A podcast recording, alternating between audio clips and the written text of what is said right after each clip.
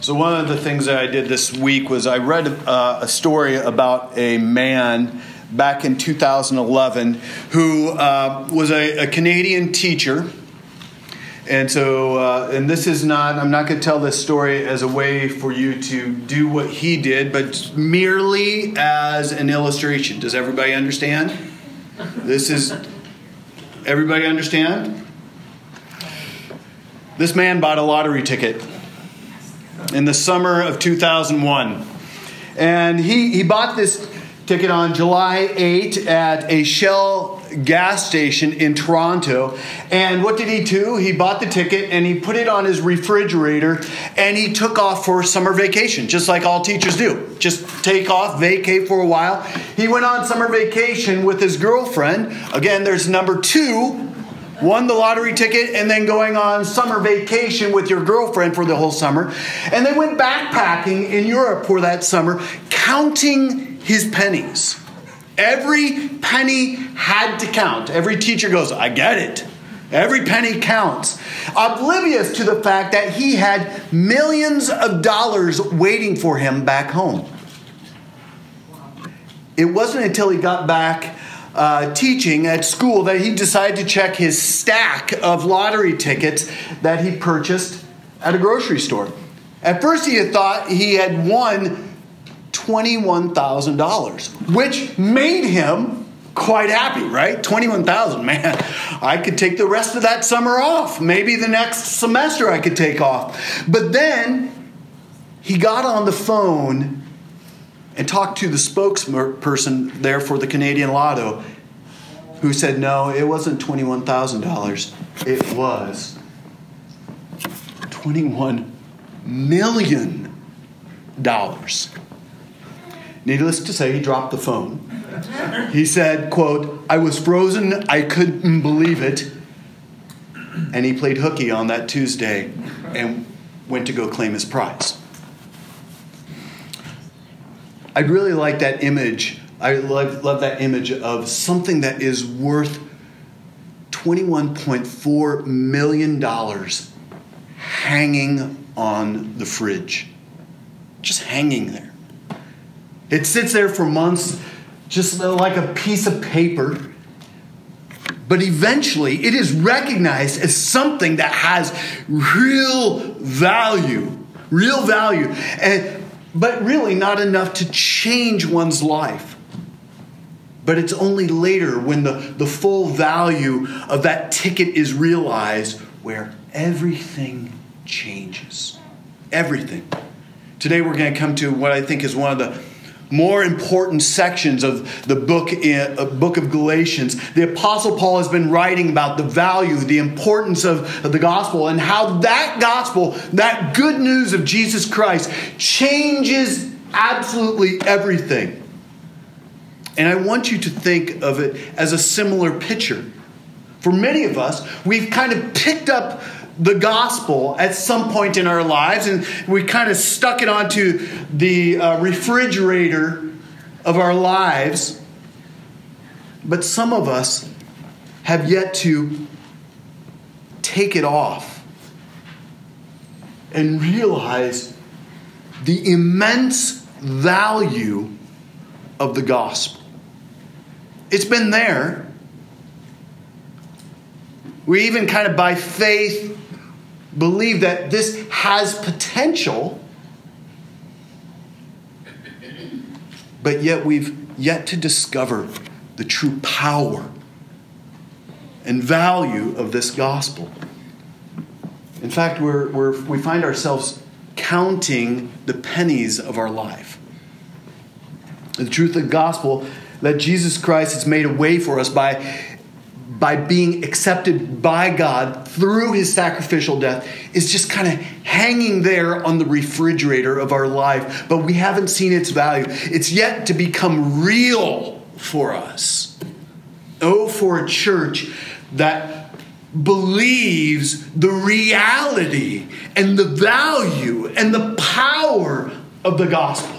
Could you imagine what could really take place here as a body if we really believe the power and the value of the gospel? I hope that we are going to see from this day on that this gospel that we have placed our faith in is real. There was a point for the teacher where he thought that his ticket was only $21,000. And that may be the case for some of us when it comes to the gospel. It's a 20 it's good. I'd be happy with $21,000. But when you win $21,000, you can have some fun, but it doesn't go about changing your life for the long haul.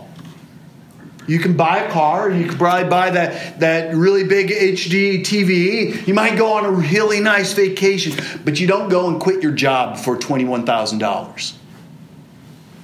Some of us have the gospel, and it's been a nice addition to our lives, but it hasn't fundamentally changed our lives.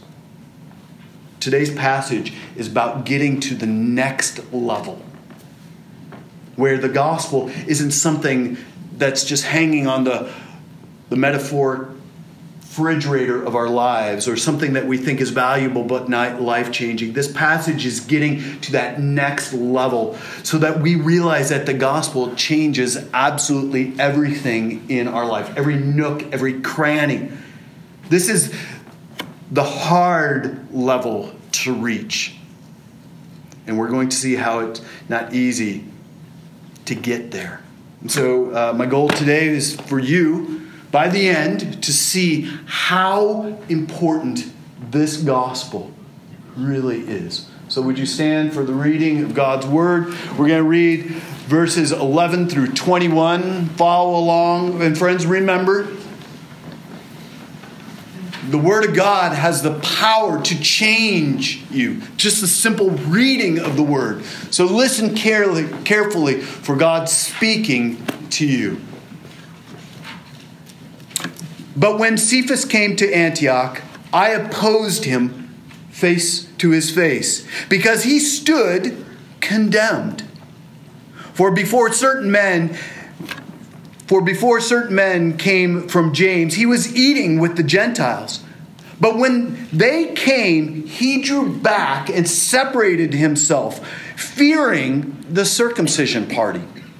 And the rest of the Jews acted hypocritically along with him, so that even Barnabas was led astray by their hypocrisy.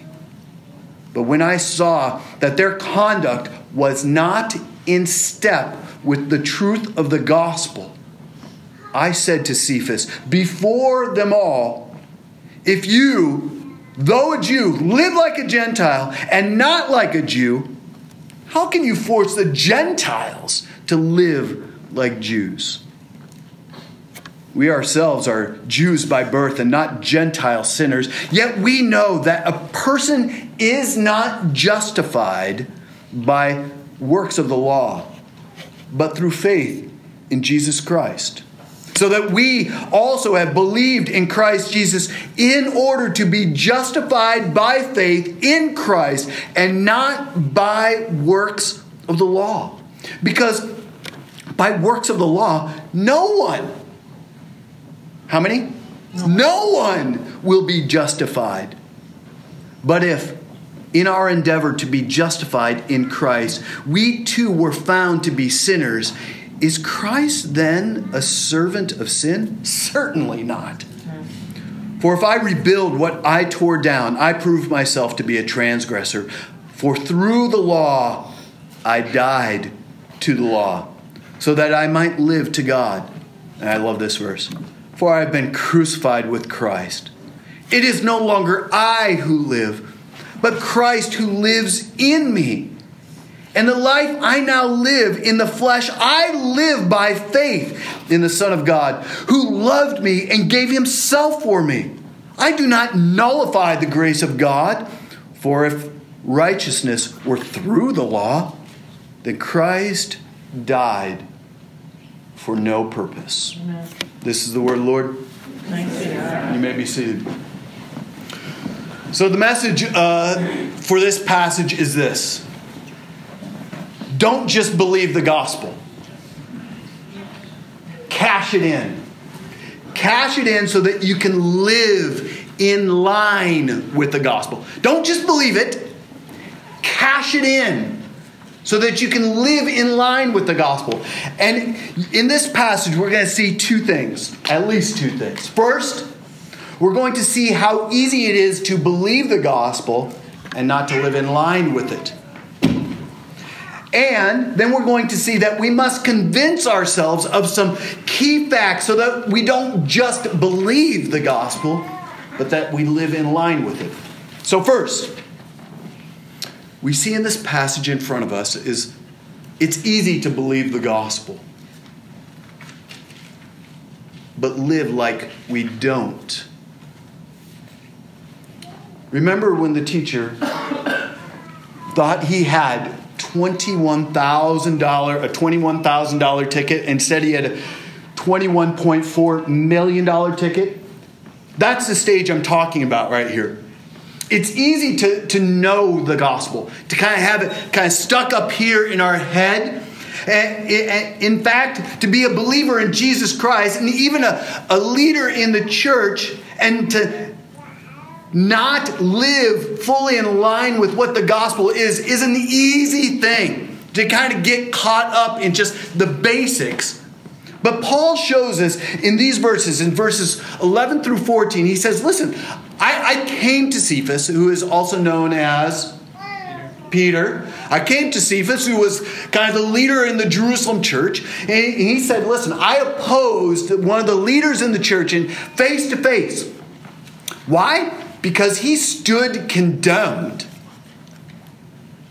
Before certain men came from James, he was eating with the Gentiles. But when these people from the circumcision party came and observed him eating with the Gentiles, all of a sudden what happened? Peter pulled back, kind of put on his religious hat, gave up his freedom that he had in Christ, and even in doing that, he led Barnabas astray.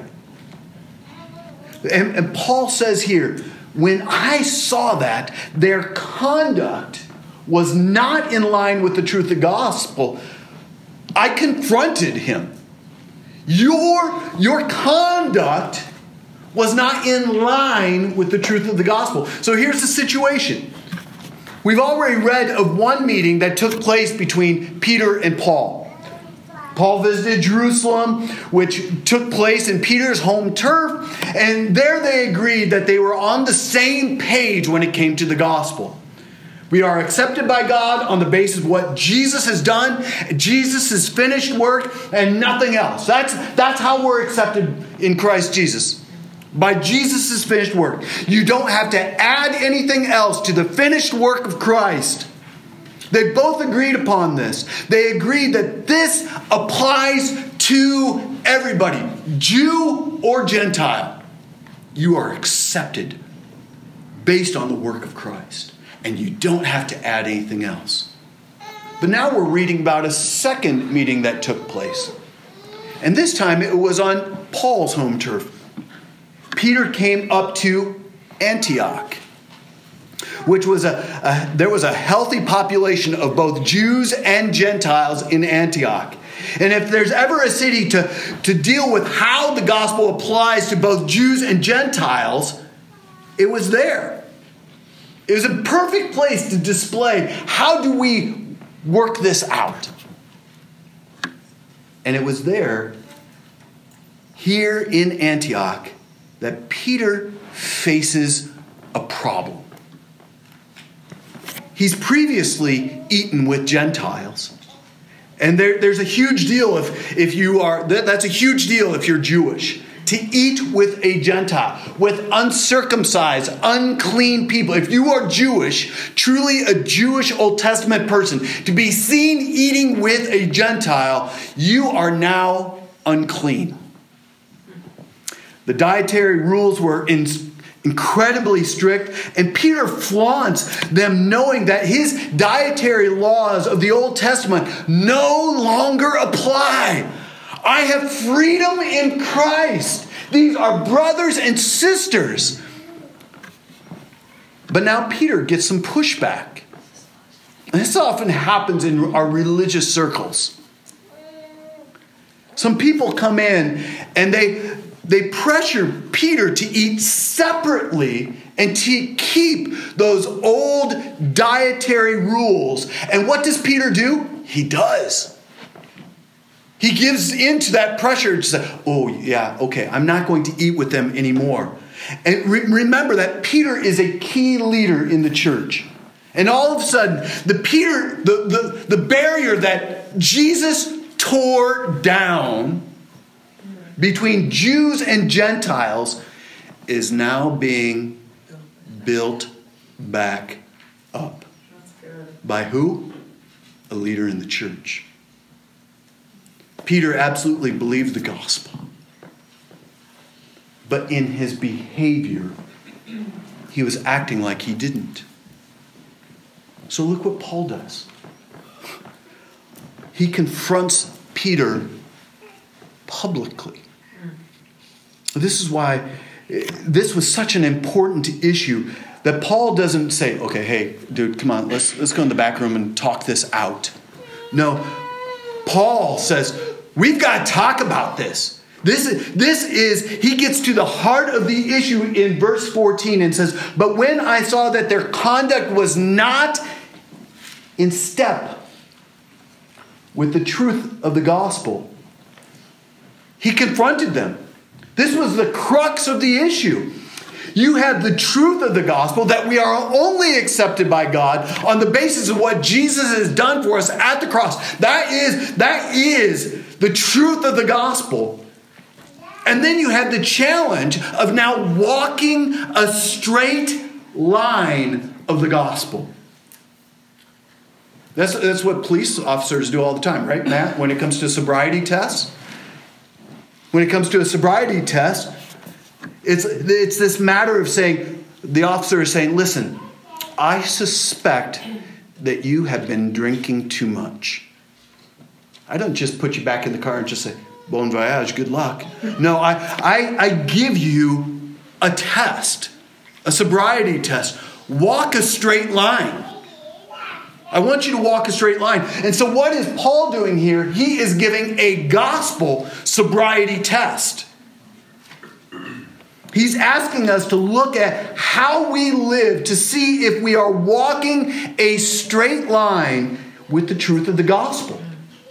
I want to see in your life if what you believe is now being applied to your life. Can you walk in line with the truth of the gospel? Can you apply this beautiful and powerful and liberating truth that Jesus Christ has set you free? Can you live this way now? And in Peter's case, he failed it. And it caused tremendous damage. Think about this Peter is a leader in the church. If anyone should get the gospel, it should be him. And yet he doesn't fully comprehend it. This shows us how hard it is to fully bring ourselves, all of us, bring ourselves in line with the gospel. From the leaders, top throughout the body of Christ. It's something that we have got to constantly find ourselves realigning ourselves to the truth and the power of the gospel. The best of us get it, and at the same time, the best of us don't get it. This passage shows how hard it is for us to really bring our lives, especially the way that we think, the way that we feel, the way that we act, in line with the profound truth of the gospel. Tim Keller said this in his uh, commentary on Galatians Christian living is a continual realignment process. Continual realignment process of bringing everything in line with the truth of the gospel. Your entire life, bringing everything in your life in line with the gospel. It is a continual activity from the oldest to the youngest here of bringing our lives into, into conformity. It's, that's the work of the gospel. That's the first thing that we see in this passage. It's easy to believe the gospel, to receive the gospel, but it is difficult to live out the implications of the gospel. Even the most mature believers amongst us can, lo- can lose his or her grasp on the gospel and begin to walk out of line. We can do this with ourselves. We are continually tempted to become our own Lord and Savior, right? Continually tempted to say, Man, I've got it. And I think I can apply it instead of trusting Jesus as our Lord and Savior. We can believe that we have to earn God's approval, that we've got to follow all these laws, often man made laws. And we can do this like Peter did with other people. And what did it do? It created divisions based on non gospel issues. It created divisions in the church. It began to force other people to conform to standards that have absolutely nothing to do with the gospel. And this is perhaps one of the greatest challenges that we face of believing the gospel in our heads but not really working out all of the implication of the gospel in our lives. You don't just receive the gospel and be done with it. The gospel is this beautiful tool that God has given us to continue to work in us. And in working in us, we become more and more like Jesus. We become more conformed to Christ, and we begin to live more faithfully. It's easy to believe the gospel, but to live like we don't. So, what does Paul do here? What does Paul do in the rest of the chapter? Well, beginning in verse 15, he tells us one thing, and here's the second point. He says, Convince yourselves of some key facts, like really convince yourselves of some key facts so that you don't just believe it but that you live in line with it. He, he, he tells us how to don't just believe the gospel, but actually walk straight in accordance to the truth of the gospel. He's telling us how to take that ticket off of the fridge, if you will, and actually cash it in so that we have the full value of it. This is really the theological heart of the book of Galatians. There's so much here that we could really spend months talking about it. But right now, I'm going to just kind of focus on the big picture and make sure that we understand the broad outlines of what Paul is saying. How do we move from just believing the gospel to living in line with it? How do we do that? There, has got to be some quick fix tool, right? No, there's not a quick fix tool. It's a lifelong process. The first thing that he does say is this first, get, get it in your head. Get it in your head that nobody, nobody is accepted by God based on his or her performance.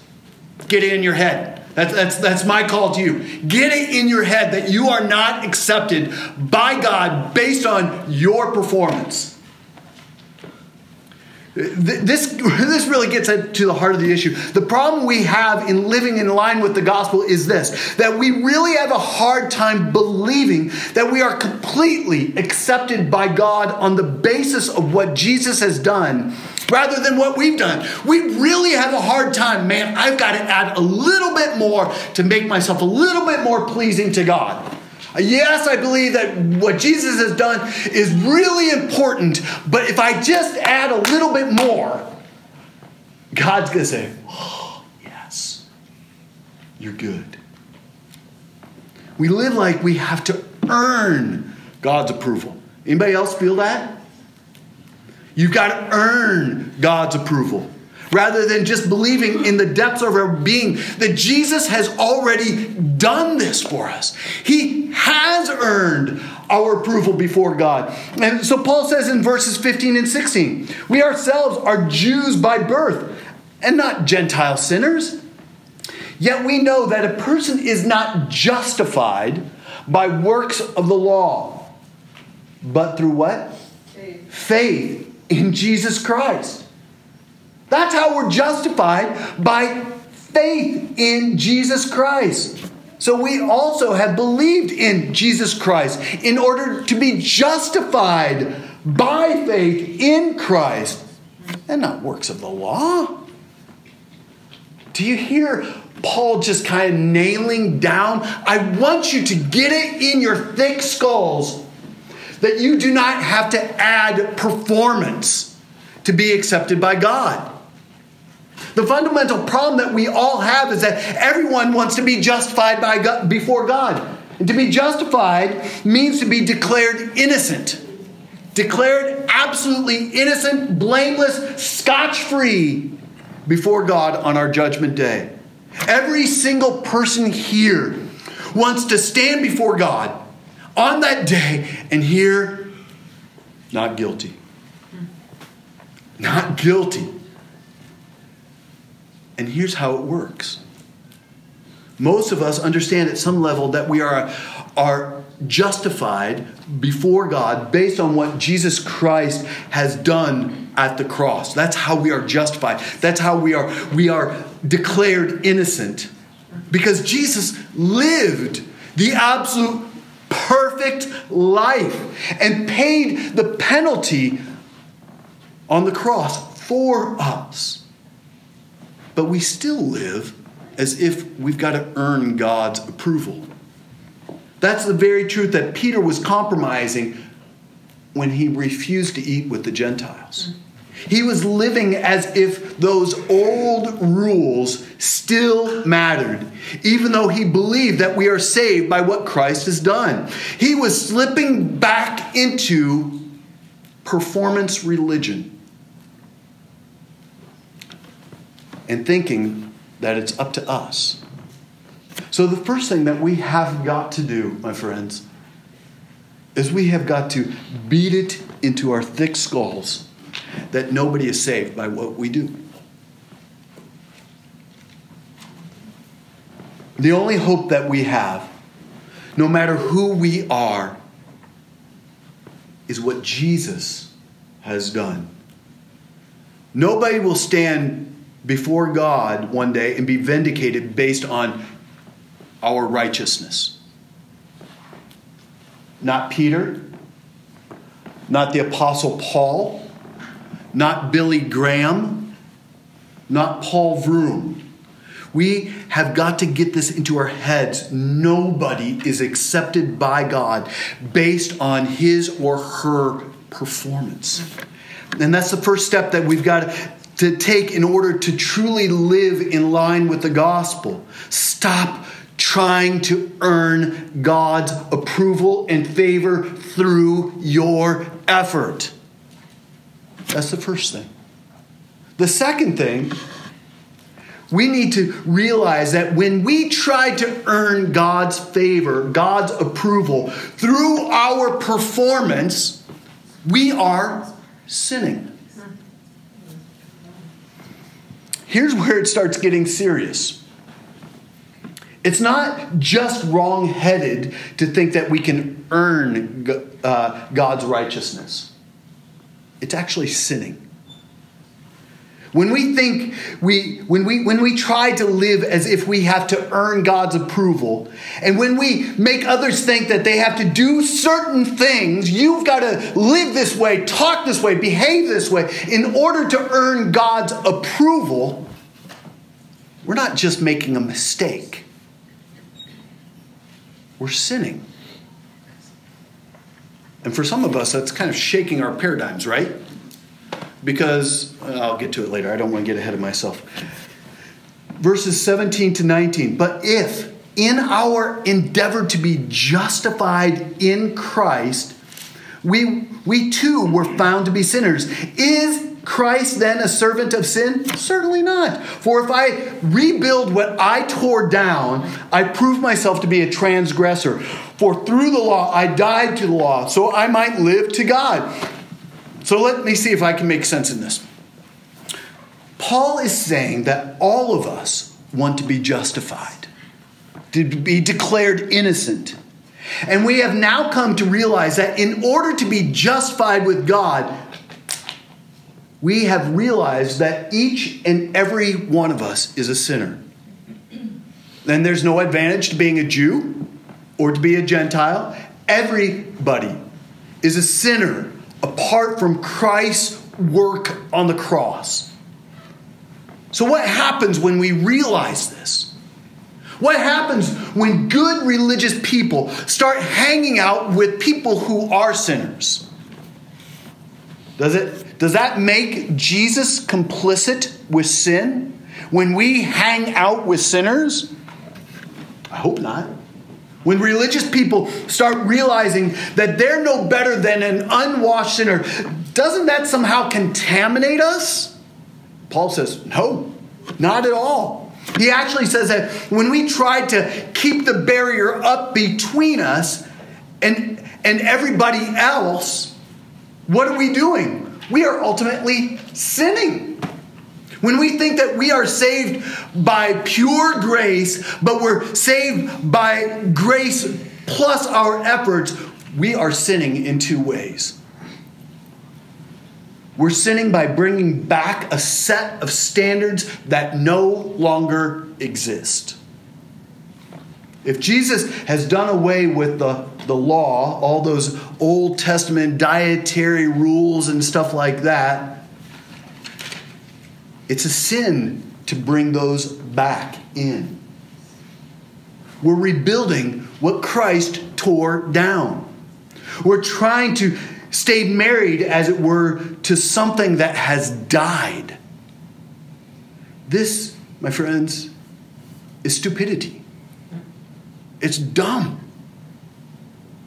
Christ tore down the barrier. Second, we're, we're sinning because the standards we're trying to bring back will ultimately condemn us. The problem is, if we try to justify ourselves by our performance, we'll end up being condemned by the very standards that we're trying to bring back. It's kind of like a, a an Illinois politician who's, who's working hard at passing very strict new laws and then end up getting busted by the very laws that he's created just a few years later. I created these laws, now I'm busted by these laws. And ultimately, it does what? It brings you back into slavery. Paul says that the very standards that we are trying to bring back are the very standards that are going to keep on condemning us. And there's no condemnation in Christ. So when we lose the gospel and begin to try to earn God's approval through our own efforts, we're not just wrong, we're actually sinning. We try to do this all the time, time and Paul says, "Stop it." Cut it out. Don't make the sinful error of trusting in your own righteousness, in your own laws, in your own standards, rather than trusting what Christ has done for you. Don't make that effort. And that's what Paul has been saying so far. How do we not just believe the gospel? How do we live in line of this beautiful, powerful, liberating gospel? How do we live our lives in conformity to this? Realize that nobody, nobody is saved by his or her own performance. And realize that even to try is sinful. So Paul says, let me give you one more thing. And he, he says, listen, order is important. J. Gresham Machen, uh, kind of one of the founders of the Orthodox Presbyterian Church, pointed out that the real issue in this passage is the order in which things happen. It's the logical order, not so much the timing as logic. So here's how it goes. Paul says that things go in this order. And maybe you want to write this down. It, this is how things go. You put your faith in Christ, one. You're accepted by God. Then you do good works. Put your faith in Christ, accepted by God because of the work of Christ. And then what do you do? You do good works. But the false teachers are coming in and they, they are putting the order in this way. And listen to it carefully. And listen to how we probably do this often. Put your faith in Christ, you do good works, then you're accepted by God. Do we ever do that to our kids in our relationships, our friendships? Think about it. Put your faith in Christ, do good works, then you'll be accepted by me. If you live in line with my gospel, kid, you live in line with my laws, you will be accepted by me. Until then, mm-mm. Do we put our faith in Christ and find acceptance and then do good works? Or do we believe and do good works and then get accepted or hope to be accepted by God? Paul says that it's first, we simply put our faith in Christ, or our, our, our, complete, our total surrender, our complete and total trust in Him, and then we are justified by God, and then we begin to live our lives differently. And that's what you see in verses 20 through 21. I have been crucified with Christ. It is no longer I who live, but Christ who lives in me. And the life I now live in the flesh, I live by what? By, okay, look at it, 20 to 21. I, I need some participation here. Yeah, so I'm going to read it again. I've been crucified with Christ. It is no longer I who live, but Christ who lives in me. And the life I now live in the flesh, I live by faith. faith. I live by faith in the Son of God, who loved me and gave himself up for me. I do not nullify the grace of God. For if righteousness were through the law, then Christ died for no purpose. So here's what he's saying we don't believe in Christ and then try our best to live pleasing lives and then we're accepted. No, that would be foolish. Then Christ would have died for no reason at all. No, what we do is we put our faith in Christ.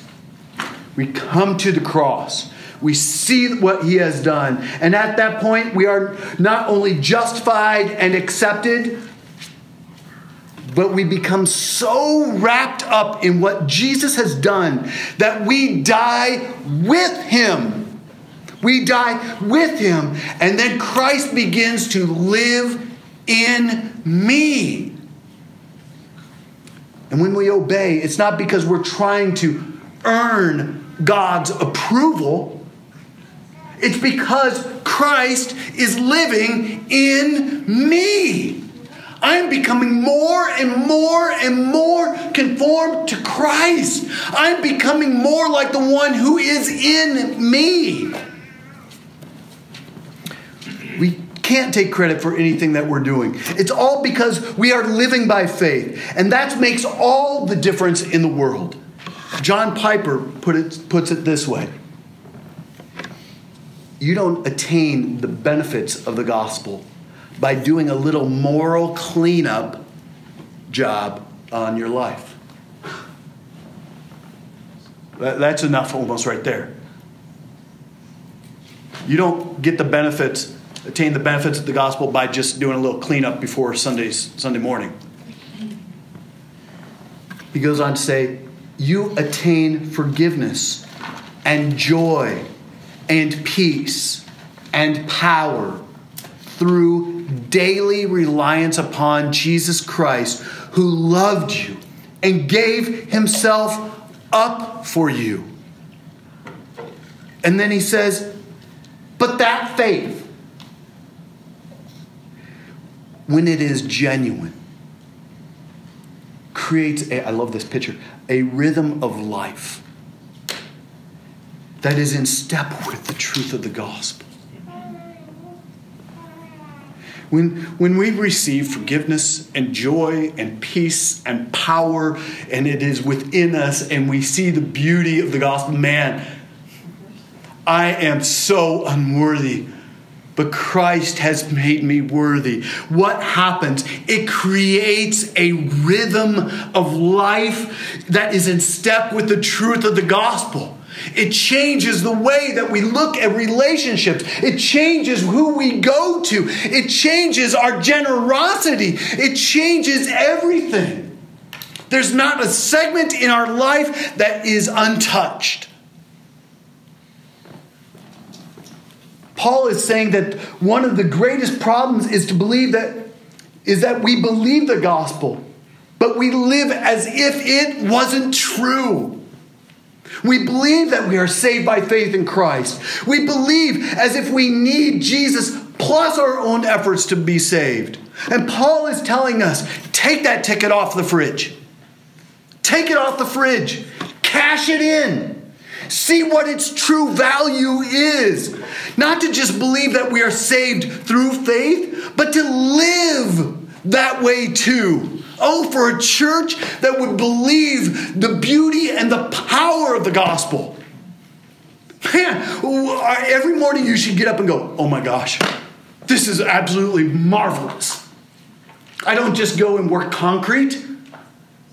I go to do this. Look at what Christ has done in me. And oh, I get to live out the implications of this gospel. I'm not just a teacher. I'm not just a this. I'm not just a that. I have Christ in me. He has saved me apart from anything that I do. But I get to figure out today how do I live in line with this gospel? How do I live in step with this beauty and power? How do I share this good news and not add rules and regulations? Hey, you want to come to Jesus? Cut, stop your smoking. Cut out the porn. No. Come to faith in Christ. And you know what Christ is going to do? When Christ enters a person who has received him by faith, he changes them. Sometimes it takes a course of a lifetime. But your position in Christ is immediate. You are now clothed with the righteousness of Christ, and there's nothing that you can add to you because Christ has given you all the $21.4 million of value. Infinite. So, my friends, you have a gospel infinite value. Don't just believe it. Live in line with it. Celebrate it in the right order. That you place, I place my faith in Christ. I'm accepted by God. And therefore, I get the pleasure. I get the pleasure of living out a life of obedience of holiness, of power. Friends, that's the good news. That's the good news that can completely change your life. Amen? Let's pray.